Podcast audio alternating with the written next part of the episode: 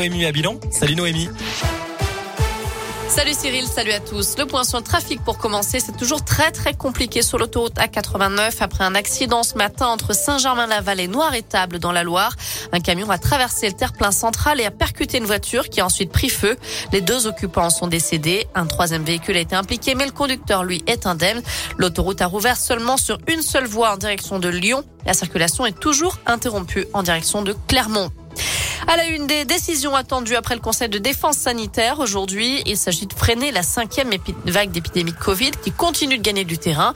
Plus de 40 000 cas enregistrés hier en France, 11 000 personnes hospitalisées pour cause de Covid.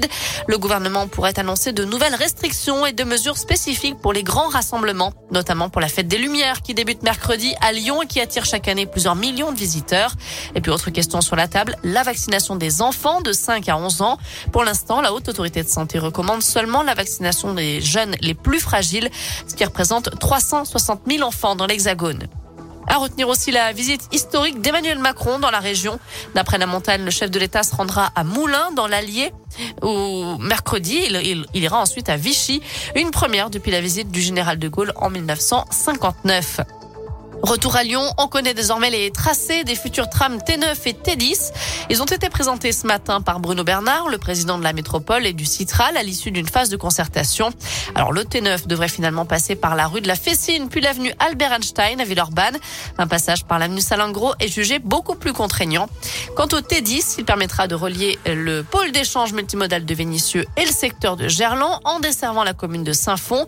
Il passera finalement par la rue Émile Zola et l'avenue Jean À Vénissieux plutôt que par le boulevard Gerin et la rue Maréchal. Le choix définitif de ces tracés sera soumis au vote des élus le 10 décembre prochain. Une enquête ouverte après les incidents lors du meeting d'Éric Zemmour à Villepinte. Près de 60 personnes ont été interpellées après l'agression de militants de SOS Racisme. Ils ont été blessés par des participants. Des journalistes de l'émission Quotidien ont également dû être exfiltrés. Et le candidat d'extrême droite a reçu, lui, 9 jours d'ITT après avoir été empoigné par un homme en montant sur scène.